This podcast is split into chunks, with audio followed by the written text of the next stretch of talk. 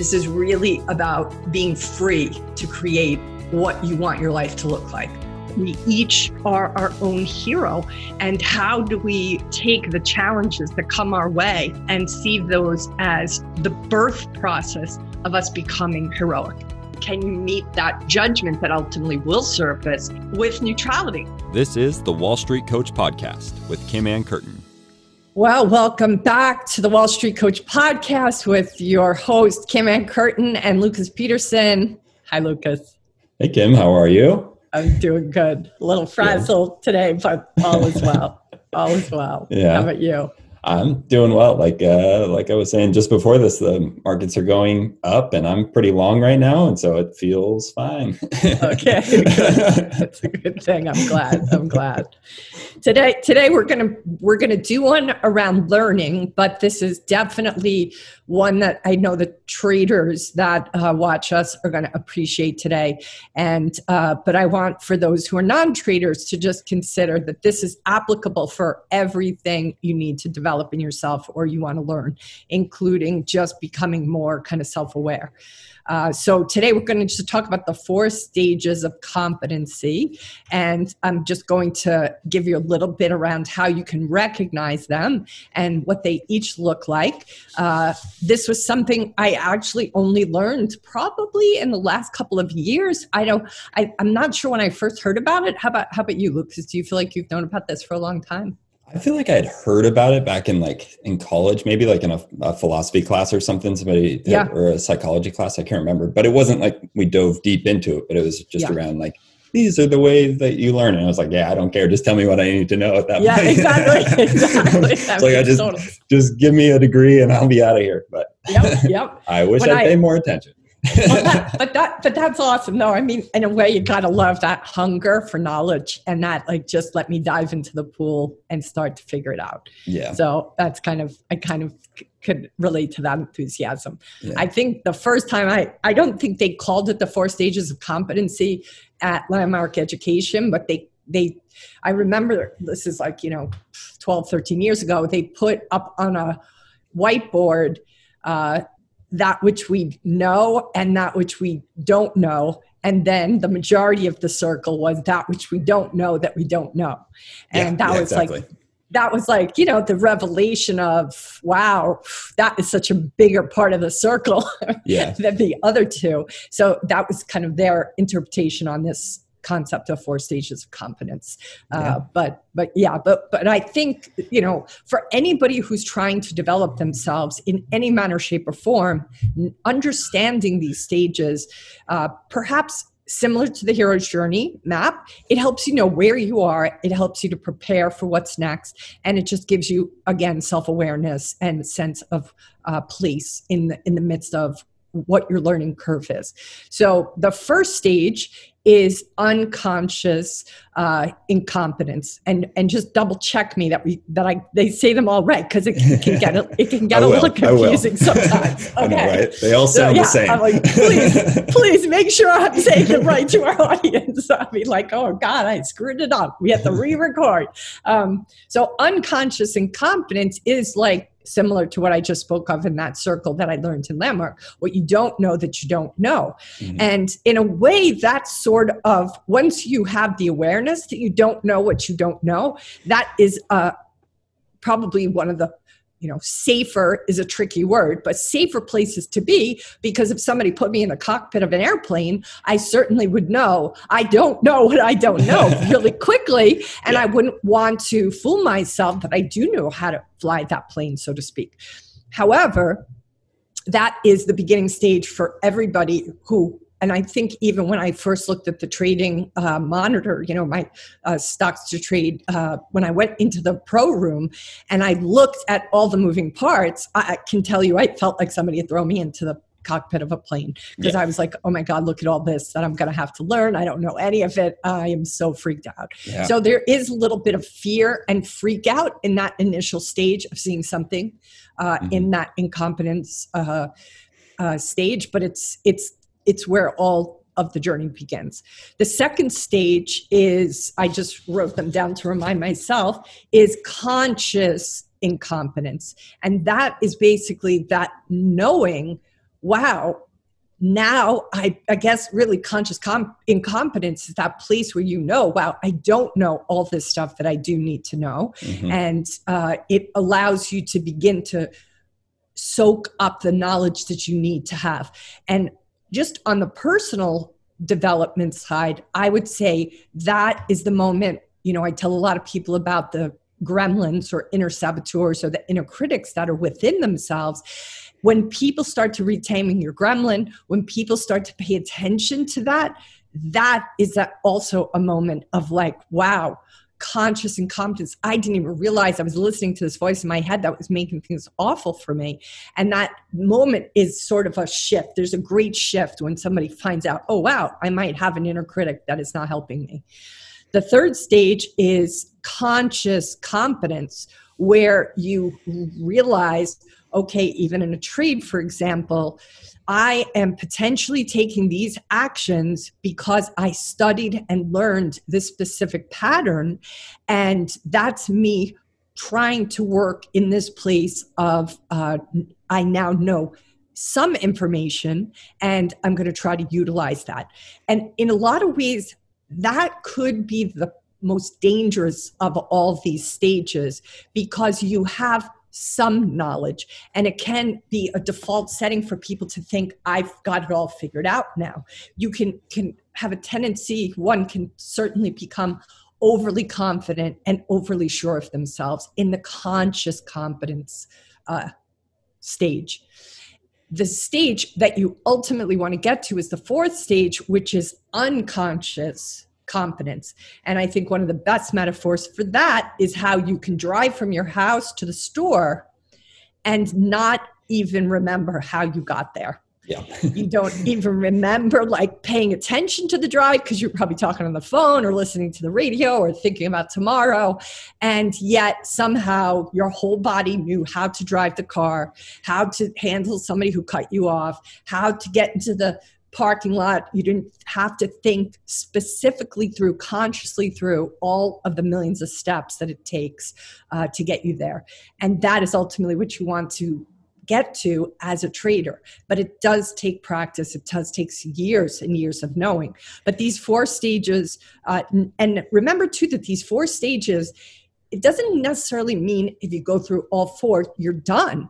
You probably will have to go back and revisit because hopefully especially as a trader like for example now you're talking about you know i know on the steady trade podcast we were talking this morning steven johnson who's notoriously been a short uh, trader is now really trying to learn long because he, he the market has changed. So as a trader you do need to always be coming from a place of constantly learning that which you don't know. Not in the beginning, of course, but he's been at it for a number of years now. So now he's like, okay, I have to start to master another kind of style and pattern. So, yeah. Yeah, that's that's basically it, right? Like it, it's consciousness is awareness, and then competence is knowledge. So it's just like having a, an awareness of the knowledge that you have and the knowledge that you don't have. I mean, I think like every philosopher has at one point said something along those lines. I feel like Socrates yeah. has that like yeah. line, something around um, knowing what you don't know is true knowledge, something like that. But yeah, for sure, for sure. Paraphrase. I should have looked it up. But no, I think I think that is that is pretty close to what he said. So but, he probably you know had a fancier kind of word at the end and yeah. but the gist of it, it, you've gotten across and that's what matters yeah. so um, i think you know when we were talking beforehand about what does that uh, conscious competence like what in happens there, especially for a trader. I would say in, we spoke about the learning to read the charts, identifying patterns, um, and also, I would argue, developing that emotional awareness percent Yeah. Really begin to realize that your state of mind, your state of mood is going to impact your ability to be really present during your trading. And I, I think one of the things, you know, we both have talked about offline is that these patterns are not encouraged. People are have not been taught by our culture, society, by school uh, to pay attention to all of that. And that is part that then I think for some people becomes trivial. Like they think, oh, well, that's not as important as me studying. Yeah. And I would argue that it actually is probably even more important. You know, um, I, I think it's Van Tharp, uh, a notorious, you know, uh, day trading coach, who says that 60% is the uh, psychological of trading. Uh, I think he says it's 30% uh, knowledge and 10% can't remember what the 10% is right now, but but you know, 60 is definitely the psychological side and the emotional side. So just being aware of the fact that you ha- are an emotional being yeah. and just being aware that you are going to have uh, this, you have to be emotionally aware of yourself because that can sabotage you uh, and get in your way. If you don't even know that going in, then you potentially are going to be like, you know, what is it the leash the leash uh, around the dog? It's like you're going to be kind of pulled every which way. Mm-hmm. yeah. I think it's i think it's funny when people say think that trading or the markets in general don't uh, run off of emotion but then we see uh, i mean people chase price. Like that is that is that's why people like that's why price goes up because people chase it. So and true. you know people will stand in line if there's a line for a bar and people uh, like if you go to a restaurant and it's busy, you're like, "Ooh, I want to go there." That's that is the emotion of our our minds and our our bodies. Like we, I, I, I truly don't understand when people are like, "It's not trading is not emotional." It's like, yeah, I I feel the complete opposite. It's hundred percent emotional. You just have to be aware that it is, yeah. and I think that's where a lot of society in general, outside of trading, is yeah. completely in, unconscious of yeah. their incompetence around emotional intelligence um, and that probably transfers over, you know, into trading as well. And a lot of people aren't even aware of why they're chasing a price. Right, right, exactly. And, an and, and and to not be aware that you're chasing price, like think about the damage. Yeah. It, that can be done in the midst of you not even knowing that that's what's driving you. Mm-hmm. If you're, it's like it's like having it's it's like an invisible driver inside of you controlling your hands on your keyboard. yeah, exactly. like, how well is that going to go? How well is that going to go? Yeah. So, you know, I think that concept of conscious incompetence sounds maybe intimidating or unpleasant or like nobody wants to be there, but that's the place where you have hope in a lot of ways because you can see that you don't know it all and that you need that allows you to potentially be open-minded and or continue towards direction of learning yeah. and i know uh, one of the things we talked about was like how how do you make sure you're always in fact stephen talked about a book i've never heard of before uh, gosh the title eludes me. We'll put it in the liner notes because I can't recall it. But he it just talked about getting a little bit better and getting a little bit more educated every day, and to never think you've accomplished all that you need to accomplish. Yeah. Uh,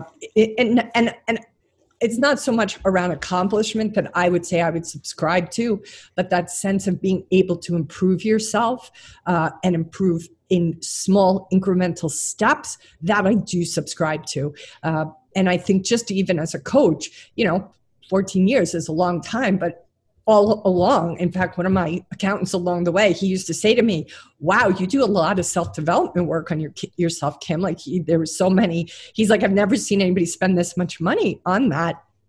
And I'm like, because I constantly want to get to the next level so that I can be able to hold that space for my clients.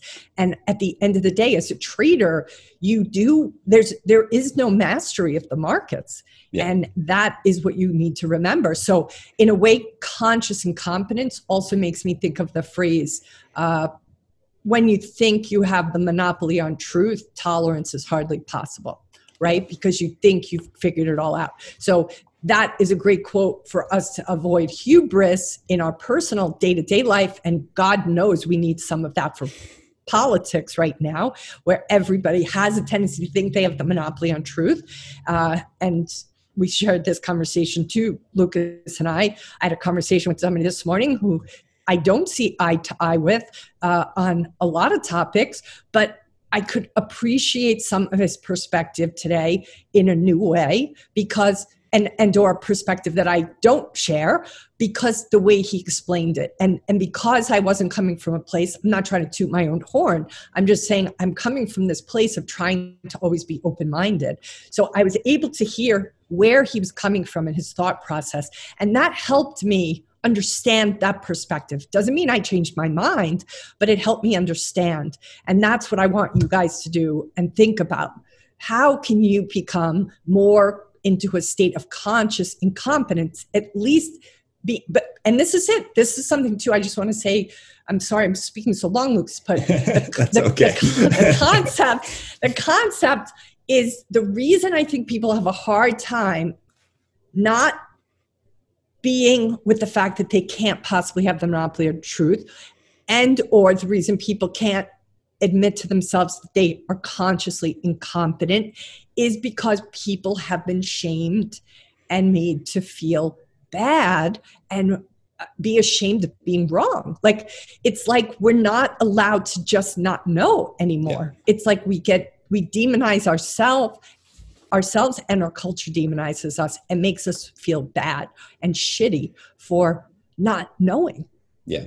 And this, I mean, this can transcend into trading very easily. Like we are taught to in school, we're like indoctrinated with in school your iq is what matters and so like you need to know these things and you need to be know these things and you need to be right there's a right way to do things there's a wrong way to do things there's uh this you know this you learn it you are able to repeat it you know and you build and if you go into trading with that, that mindset like and you um you know watch something that opens uh it pulls back a little bit it starts to climb back and you are like this is going to run and you jump in and you're going long and that and it doesn't if it like just peters out at the open um, yeah. and and falls back you and then you're like i know it and you stay in it and you don't yeah. have a, a, stop you're you're screwing yourself and you're just going to get annihilated if you like size up in those positions so totally i think it's the grade yeah. it's the grade mentality giving people a grade like oh i'm not that good yeah. And that that situation you just explained, like you're going to be experiencing the triggers of what would have happened in a classroom setting mm-hmm. or with all that would have come with a report card with your parents yeah. in that moment of your trade. There's uh there's this funny quote by Jason Shapiro. He was in the Market Wizards um, book and he said something along the lines of like uh like you don't need to be right in a, a trade. You'll never be right, but you will get like within the realm of right uh, and he he was like, if you want to be right, go be a lawyer. I found that very funny. That's it was like, awesome. yeah, go That's get like a, a normal job. That's right. That's right. And and yet normal, like I, I, would say there is no normal jobs today. I think the heart of the matter is even in the workplace, the corporate place, corporate work setting, it's it that concept isn't isn't working. Like I think that's part of what we're coming out of uh, is this like we have to be right. There is it there is a black and white. And look, yeah. living in the gray is definitely more difficult. It definitely asks more of us cognitively and emotionally and spiritually. But that is a place that I think, you know, maybe still lawyers are operating under that kind of place of having to be right. But I, I agree. That's a great, that's a great quote. And that, and that is, you know, maybe that's the number one question traders need to ask themselves before they even start. You know, we both know everybody's plowed into day trading. So the, the question becomes, huh, is, are you a person who feels you have to be right? And if you are, and if that's your default setting, how, how much could day trading possibly not be for you? Yeah. It may not be for you because you're yeah. never going to be 100% right here. And if you feel like crap every time you're not, if you can't get along with people that don't have an opinion similar to you, that's telling you right there you're probably going to have a cost, a, monetary cost in trading. Yeah. Um, this is also, a, I, I sent you this this morning, um, but this uh, a person on Twitter who posts a lot of really cool threads. His name is uh, Sahil Bloom. Uh, he okay. posted a thing about um, the circle of competence. Oh, and, oh, cool. Uh, it's around, um, he posted like some screenshots. He always posts like these long threads that are pretty informative. And one of them was awesome. um, around Warren Buffett and what, like Warren Buffett's approach to investing. And I just want to read this quote. It's, yeah, please uh, do. he says what an investor needs is the ability to correctly evaluate selected businesses. Note that word selected. You don't have to be an expert on every company or even money. You only have to be able to evaluate companies within your circle of competence. The size of that circle is not very important. Knowing its boundaries, however, is vital. And so this is kind of that idea of like knowing what you know and knowing what you don't know. Exactly. And he was also uh, like Buffett has been criticized, I guess, a lot um, in the past about passing on things like Google and Amazon early on.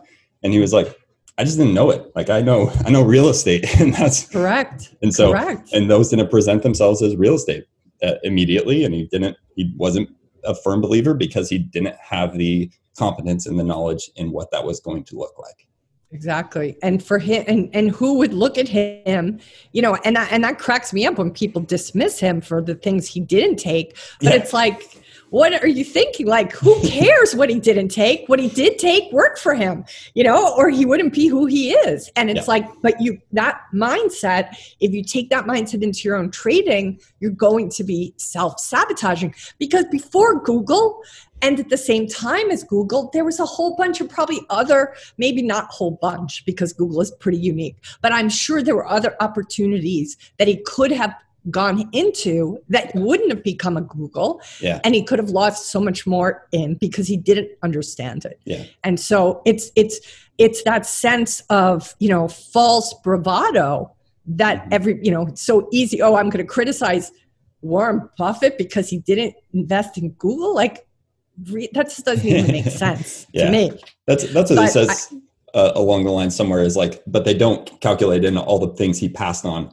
that completely failed. Right? Correct. It's always easy. Revisionist history is the easiest thing to do. Absolutely true. Absolutely true. And and the concept of this of being comfortable with your circle as this gentleman is talking about like what it's not important he said how big that circle is that's what mm-hmm. i just heard you say yeah. that to me is the most important quote and mm-hmm. i think that also gets into a bit of a pissing contest where it's like well i'm an expert in all of these things and uh, this was this was out there somewhere on social media too i don't know if it was gary vaynerchuk or somebody else but it was somebody talking about like how everybody is positioning themselves now as an expert, you know, kind of in everything. Yeah. And it's like, you know, you how could we possibly know everything none of us can and it's and and oh you know what it was it was celeste headlee who we're oh. going to definitely have on our podcast soon i'm so excited she's the author of the book do nothing so read it if you want to get prepared for that podcast people um, but she was she was talking uh, on the goop podcast about uh, this concept that we're kind of put we've been put in a place culturally where everybody is supposed to be well versed in every department and every topic. Yeah. And people talk as if they are as if they could be and um, and and it's not the same as having opinions. Like, mm-hmm. of course, you have a right to have an opinion on every topic, including the ones you know nothing about. but don't posture as though you are an expert in this particular field if you aren't. If you've read one article uh, or you've read one book, that doesn't make you an expert. Yeah, you know. That's uh, so. Uh, Charlie Munger, uh, Warren Buffett's like, you know, uh, one of his partners, he said, uh, um, let me get the quote here. I was looking it up earlier. Oh, he said, so you can become a consistent winner by uh, trying to be consistently not stupid and try to, instead of trying to be very intelligent.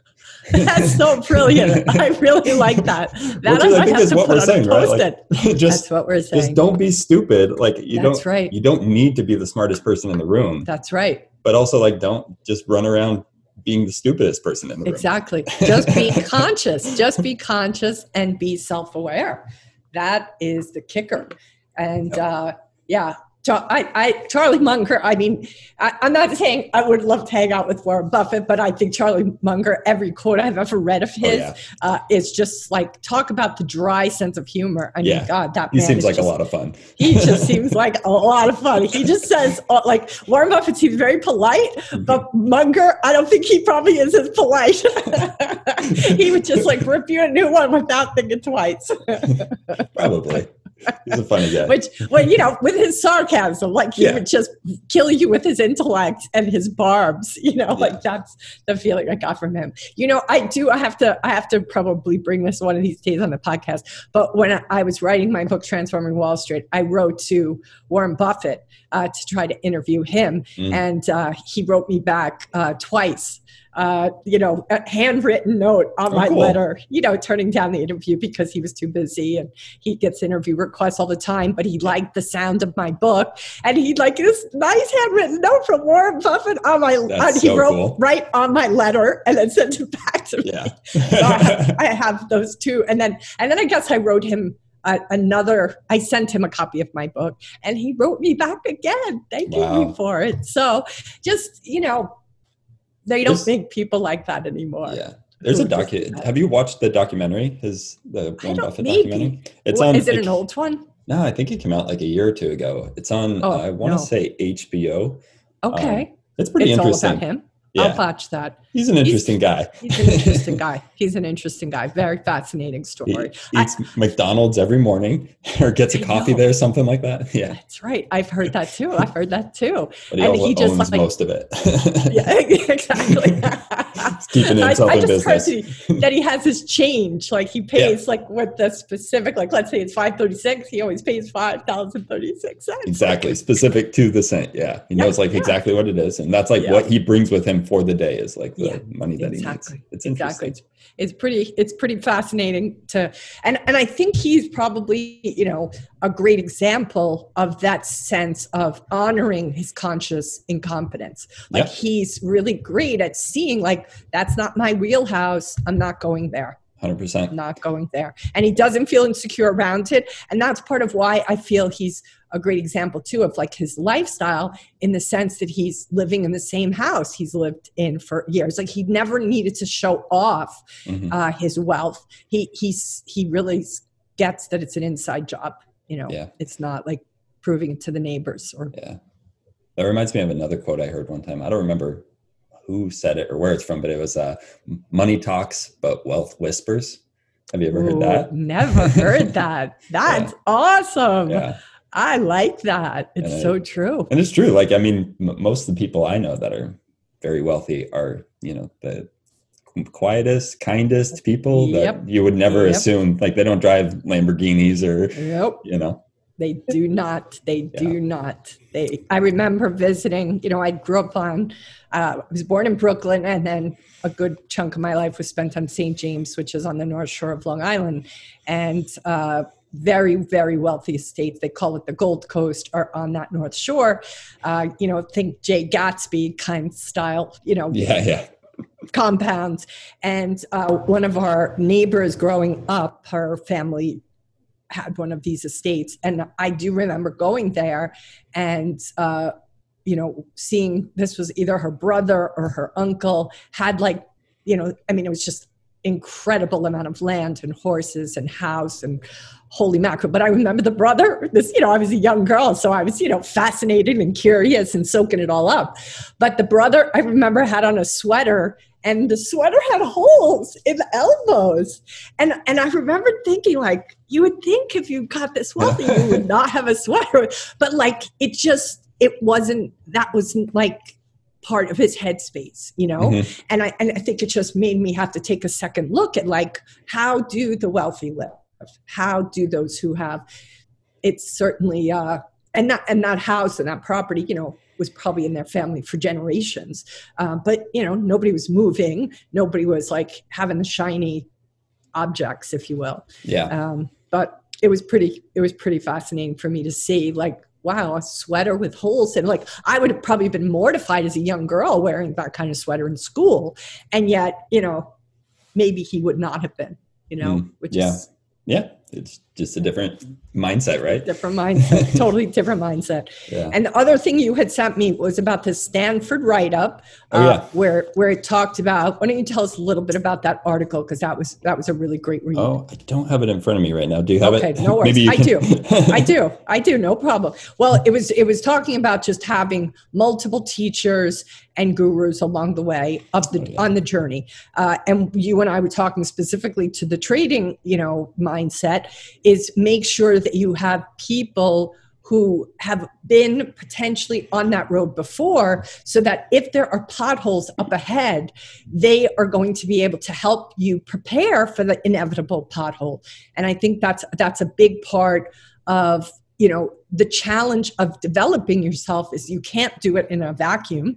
You need yeah. to have other people who have walked that road before uh, on the journey with you. Maybe they're not your best friend but is there somebody calling you forward who's a little bit ahead of the game? Yeah. and um, even as a coach when i was starting out the coach that i hired she was you know kate roski shout out to you kate. She was incredibly encouraging me uh, incredibly uh, encouraging to me on the journey to like push me beyond what was comfortable. And that i, I do think every trader needs yeah, it's, I love the graphic. I just pulled it up on that uh, the Stanford uh, site where it says they have a, site, a graphic and it goes literacy, then fluency, then mastery, right? And that's wow. kind of it's the the building blocks. And I think it is you do need somebody ahead of you to teach you. Like that's why we go to yeah. school. That's why we we do anything. You seek out like the knowledge of of a, a guru or a, a teacher, yep.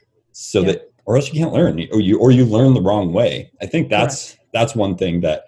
Um, can be dangerous in the the transition between unconscious uh, or excuse me um, uh, conscious incompetence and conscious right. competence is yeah. like if you start learning the wrong thing right that's yeah. and that's I, I, equate it to thinking about like building a building you need a, like a very flat foundation uh, a really secure flat foundation because if you get things off by you know a quarter of a degree at the base if it's a hundred story built story building, it's going to be off by you know Correct. fifty feet. So and Correct. that'll send you down.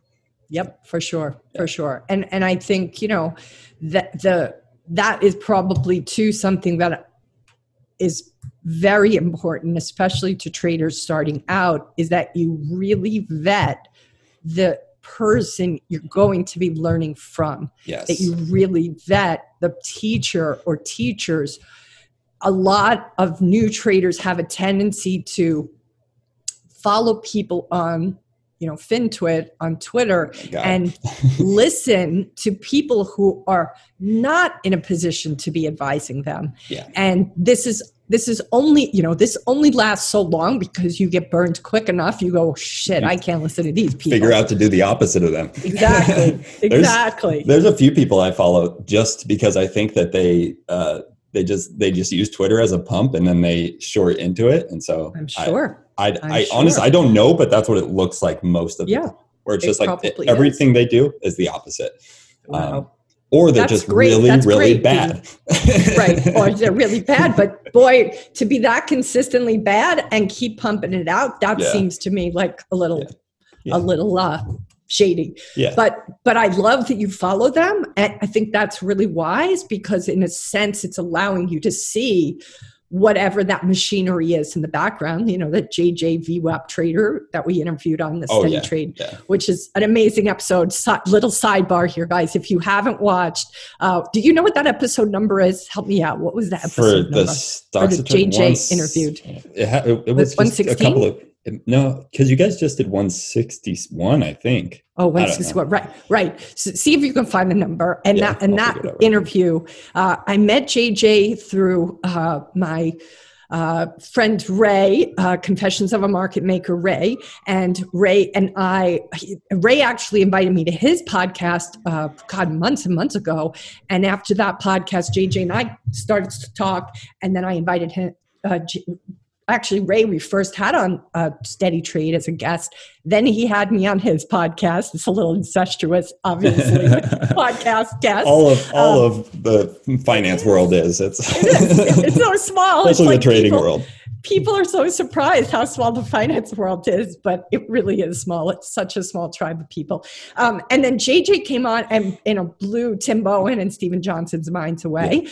I mean, he blew my mind away too, but their depth and breadth of knowledge for the past you know 13 years for Tim anyway, 14 years trading, he was just like, holy crap! All these things that I thought were happening to hear that they really are happening intentionally is a lot to take in. He was yeah. he was I have not seen Tim kind of like go oh like that before as he does in that interview. Yeah, but was, but that but that kind of a person like jj is a teacher tim bohen is a teacher right even steven johnson now with all the challenges he's been up against and he just stays with it these are the and and also steven johnson a shout out to him for his vulnerability like steven has been willing to show people the losses and being very honest around yeah. how painfully for like years right like for been, years yeah. like he has never That's let his tough. ego get in the way yeah. of what he struggled with and that is these are the teachers you guys want to look for. You know, you want to look for the people that really care.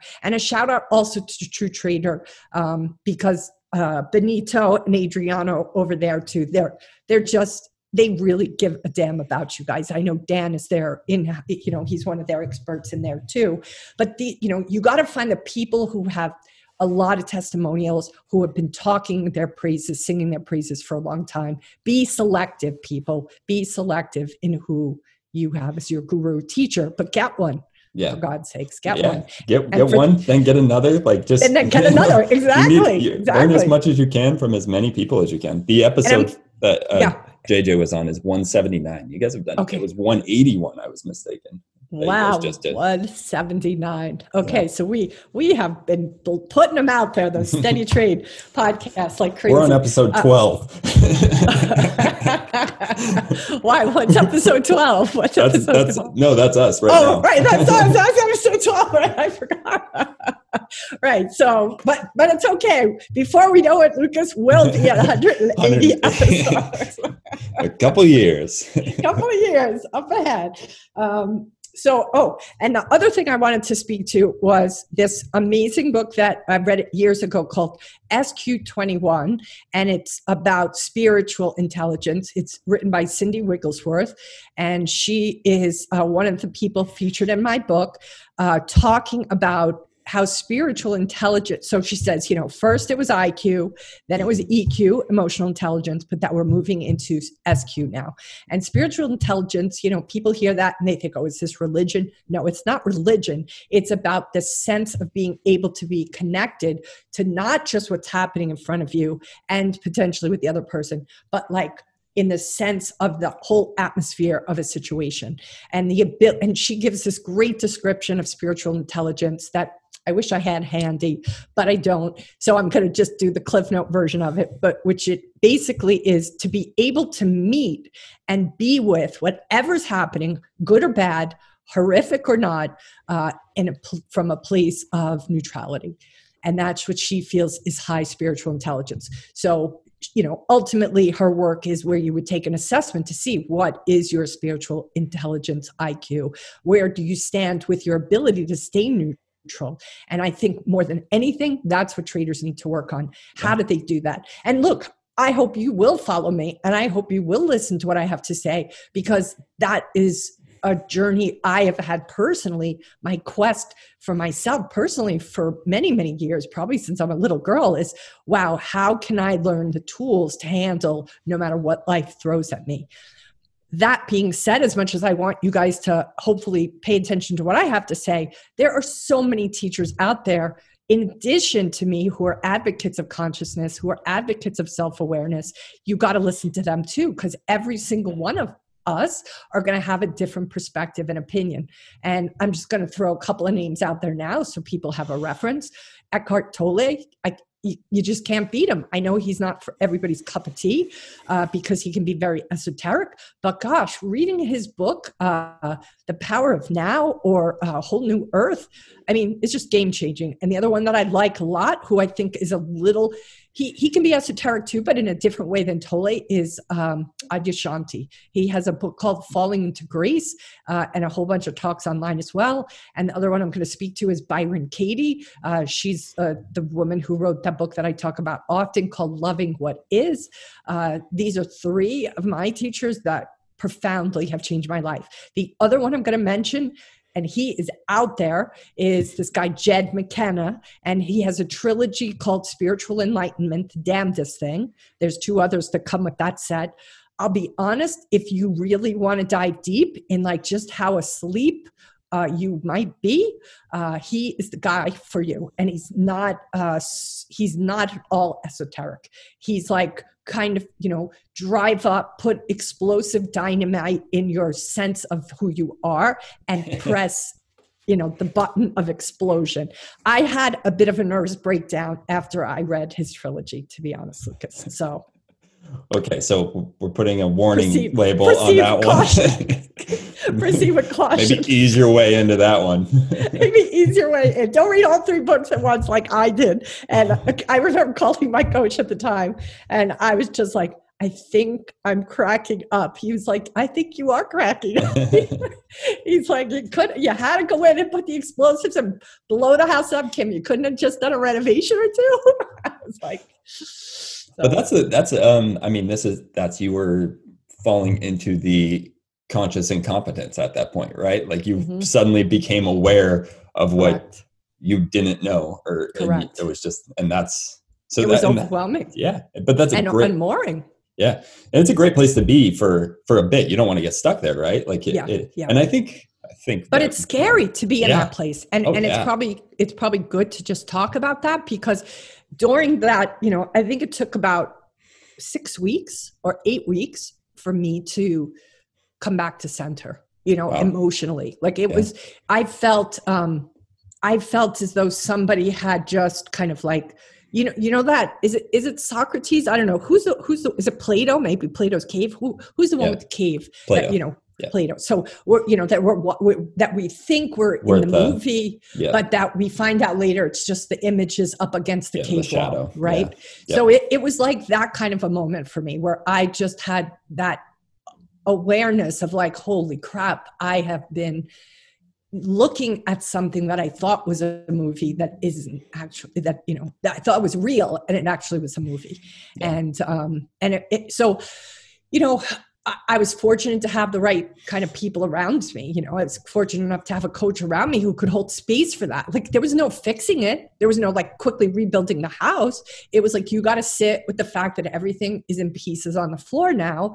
And that's not going to be fun. It's not going to be fun for a while. No. Yeah. But but it facilitates the new house being built. Exactly. It, it, facilitates growth. It puts you into a place of the ability to have conscious competence. It's yes, it is for a sure. good thing. And then now look at you, unconscious competence.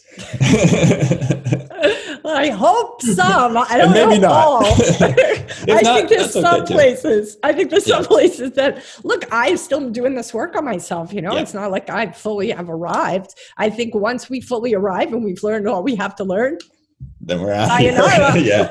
That's what I was going to say. Uh, I, I, I, was mostly joking, but one thing that I think to keep in mind about like the, the, the conscious competence model is that you might be forever just in conscious competence, and that's okay. Like, yeah. Um, like with trading so I, especially with trading if you are yes. get to a place where it's great if you have like a setup and a model that is working perfectly but if you if you want to trade like multiple setups you're probably going to be in a state of conscious confidence for a long time because it's just like for sure have to check off all the boxes um, if for not sure. like physically on a piece of paper or something like mentally you're checking them off and so yeah, it's, yeah, it's a really good point. It's a really good point. And if you are seeking unconscious competence in the market, I think you potentially set you up for disappoint, set yourself up for disappointment, and uh, yeah. a sense of never accomplishing anything. Yeah, I mean, like the only people with uh, unconscious competence, I feel like, are like JJ when he worked as a market maker, right? Like, yes, when you know yes. exactly what's going to happen. If Correct. you don't, the rest of us are just reacting. Like, I think about this a lot, like with in, in trading and general. Yeah. We're just riding a wave. Like we're not in control of it. If you think you're in control of it, you're in for a disaster. We're just you just Correct. need to recognize what what waves look like and how far you can take them. Yeah, for sure. Absolutely true. And I think that riding the wave, you know, for you, for any good surfer, the surfers are able to not expect a certain experience from the wave. They're yeah. able to surrender, which takes a, a, huge amount of vulnerability, a willingness to be vulnerable to surrender how this may go down because that wave could at any second change. Yeah. You hit a weird current or something, or correct. You hit a halt in the market, and then all of a sudden, what was running up 20% is now down 10 and you're hitting a coral reef yeah they have a listing and then you get screwed and there yep. Yep. That's yep. okay. but it, but but like how do you be with that and say okay that is part of the experience there's nothing wrong it's nothing I did necessarily wrong like maybe you did something wrong or maybe you didn't and it's just yeah. the nature of the way that day is going to go yeah so if, if you don't get comfortable with that discomfort that's why I feel this journey of self-awareness and self-development and certainly this map of you know the four stages competency and even the hero's journey, which we've talked about many times, having that sense of map of what to expect potentially mitigates the pain and discomfort. But this is why I'm such an advocate for everybody getting comfortable with the discomfort, yeah. learning how to how to ride the hard to be with feelings so that you can ultimately transcend them. And you know, I heard this distinction. Uh, I don't know if you do you know Sadhguru. He's he's a no. Indian guru who's out and about. He's got courses. He he's the guy that's behind the inner engineering that Gabor Mate advocates, okay. the, yeah. the kind of meditation practice or yoga practice. So Sadhguru uh, has this. He, he has such a great distinction where he talks about uh, you know people come to him and say i want i want to control my mind. You know i want to i want to stop it from like always thinking thinking what's the where's the switch? Where's the switch mm-hmm. to shut it off? And he says you don't want to control your mind. You want to liberate your mind. Yeah. Because control is still it's you're part of the same game.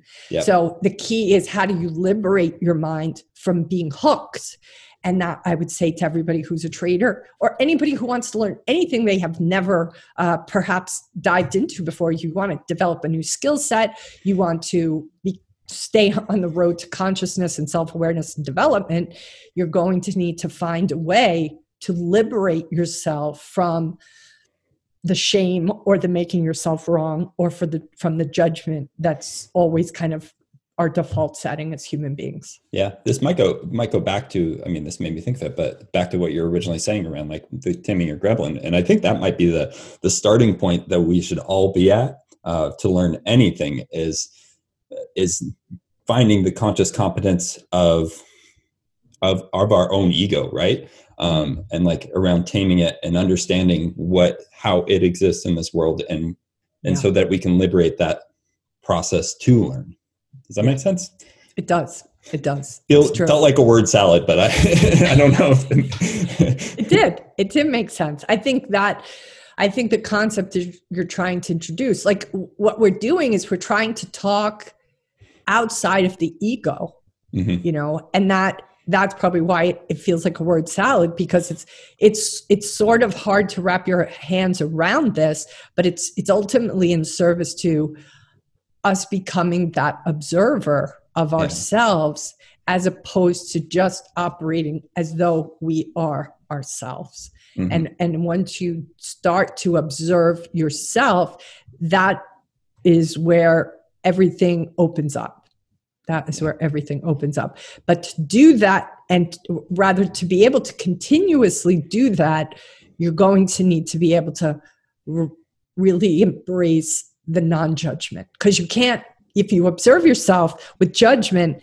ultimately that you're going to uh, kind of pull back from that because you're going to feel judged all the time. Yeah. And because you're going to see your humanity yeah yeah. Wouldn't that be the worst thing? See your own humanity. Well i mean it, it is not always pretty. And so for sure it is but but it's like you know welcome to being human. Like yeah, right? none of us are pretty. Like it's we're all human. We're all have fail we're gonna all have fail. We're all gonna make mistakes. And it's like can we embrace that side of ourselves as well? Yeah. you know there's yeah. a there's a beautiful quote. I probably won't be able to find it in time uh, that I have shared with a lot of clients in my life, and it's actually from a play. Um, let's just see here. I think it's Arthur Miller actually. Embrace. It's it's a quote from. Okay, here it is. Here it is. All right, I'm going to read this to everybody because it's one of my most favorite quotes. Uh, I think it's a mistake to ever look for hope outside of oneself One day the house smells of fresh bread, the next of smoke and blood. One day you faint because the gardener cuts his finger off. Within a week, you're climbing over corpses of children bombed in a subway. What hope can there be if that is so? I tried to die near the end of the war. The same dream returned each night until I dared not to go to sleep and grew quite ill. I dreamed I had a child, and even in the dream, I saw it was my life, and it was an idiot, and I ran away. But it always crept onto my lap again, clutched at my clothes, until I thought if I could kiss it, whatever it was, my own, perhaps I could sleep. And I bent to its broken face and it was horrible, but I kissed it. I think one must finally take one's life in one's arms. Deep. It's a yeah. deep poem or, or quote. It's from the play After the Fall. Okay. Um, but the heart of that is like, how, how do we find a way to look at that part of ourselves that isn't perfect and embrace it and not yeah. reject it and or that part of ourselves that is still incompetent or that part of ourselves that isn't fully conscious uh, and find a way to embrace it and be with it yeah. and that to me like once you you know he's being tormented in that quote because he can't embrace that part of himself that he keeps rejecting yeah and you know and even for traders like the, the notorious thing i hear among all new traders is like they're just so incredibly hard on themselves mm-hmm. And it's how long can you endure that self flagellation with the whip? Like, how long are you going to be able to? How can you give all of your cognitive energy over to what it is you have to learn that's so brand new to you when there's a part of you constantly beating yourself? I think back to the Da Vinci Code. There was a character, did you read that book? There was a character who was like, who had this like you know thing attached to his leg as an old kind of practice of some you know stream of monks that did this where it was constantly uh, cutting his skin to mm. keep you know keep him humble so to speak. Like and that's what i see so many people do in general in their life never mind new traders who are trying to learn. It's like if you're going to keep beating the shit out of yourself how far could you go? You can't run a marathon if you keep yourself from water or nourishment or keep your feet in good condition. Yeah. Yeah i think it, it's also a, a lot of uh, i think it takes a lot of bravery and a lot of vulnerability to say like i don't know this and like and to even face that fact for yourself right i mean you might have yeah. studied for you know months and months and months think you have it you do it a few times it works but sometimes it yeah. doesn't like there's something wrong there and it takes a lot of a lot of instead of beating yourself up you know just being like i don't know this yet and that's yeah. and that i think that takes a lot of i mean never mind doing it in public or with other people but doing it just with yourself, just being like having the the the humility to to say I don't know is, is exactly. tough.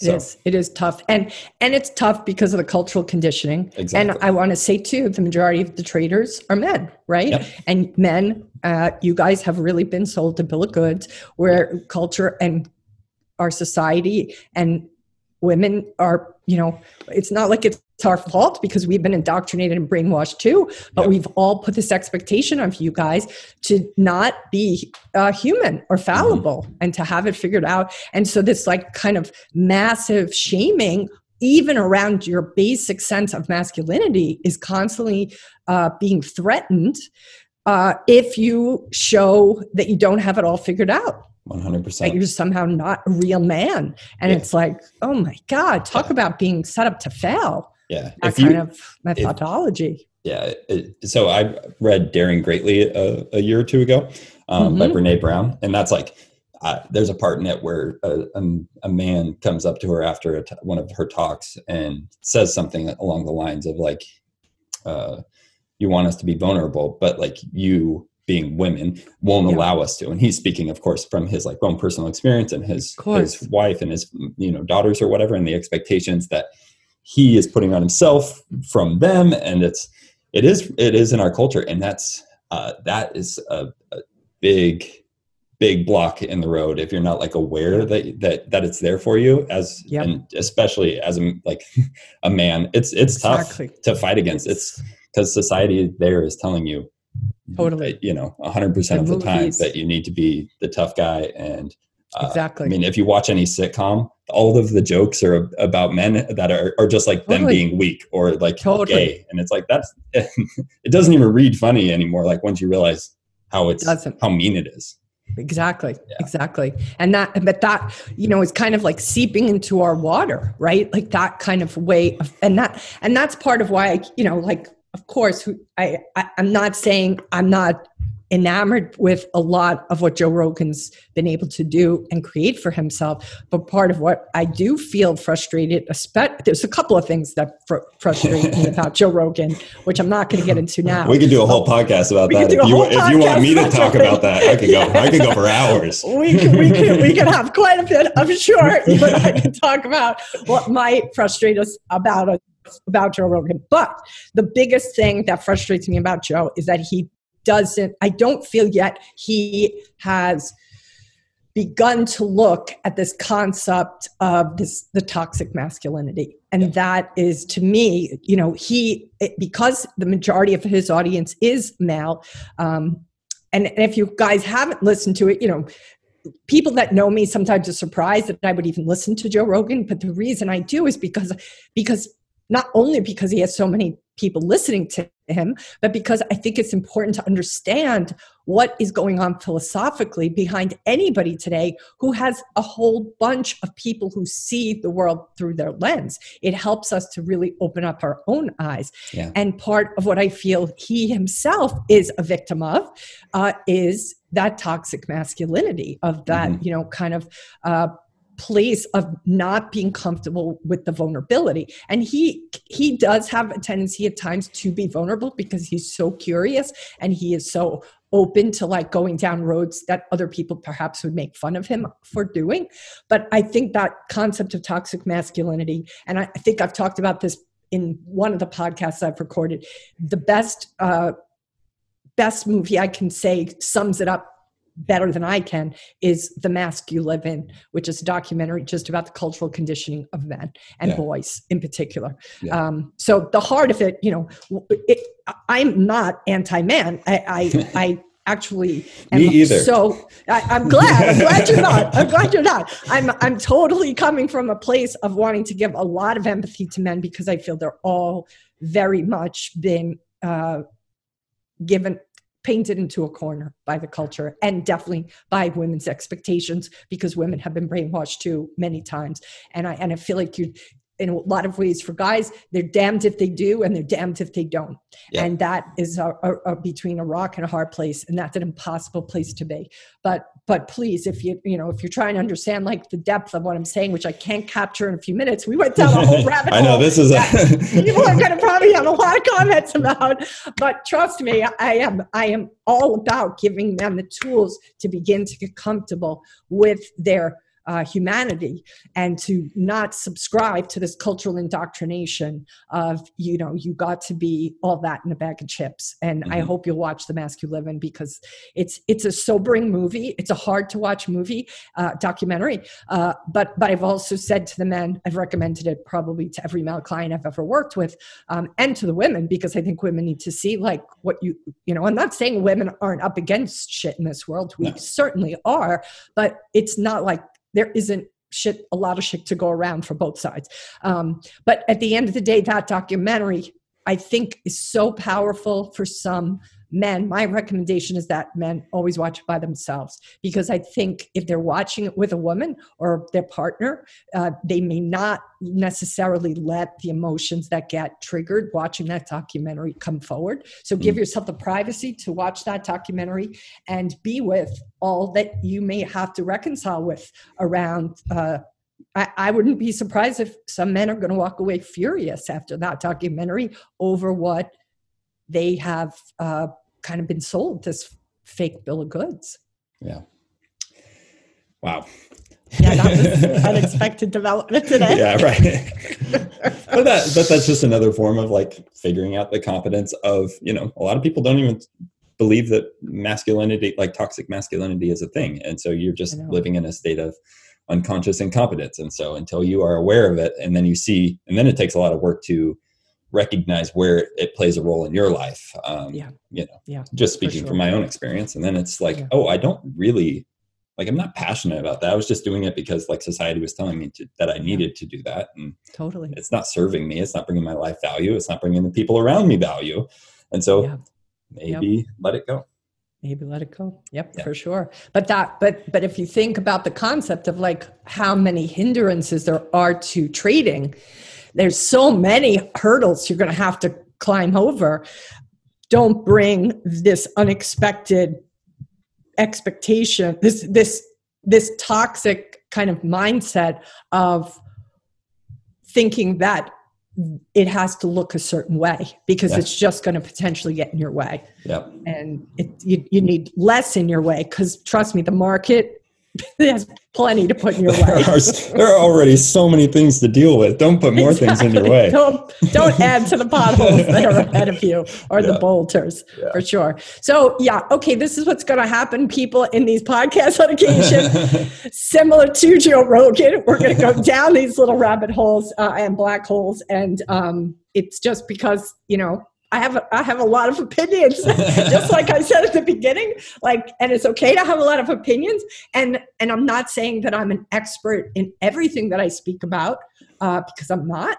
But I definitely am somebody who has read uh, a lot of books to at least be able to light the path for myself. And ultimately, all that I'm trying to share with everybody in these conversations are the ones that have worked for me.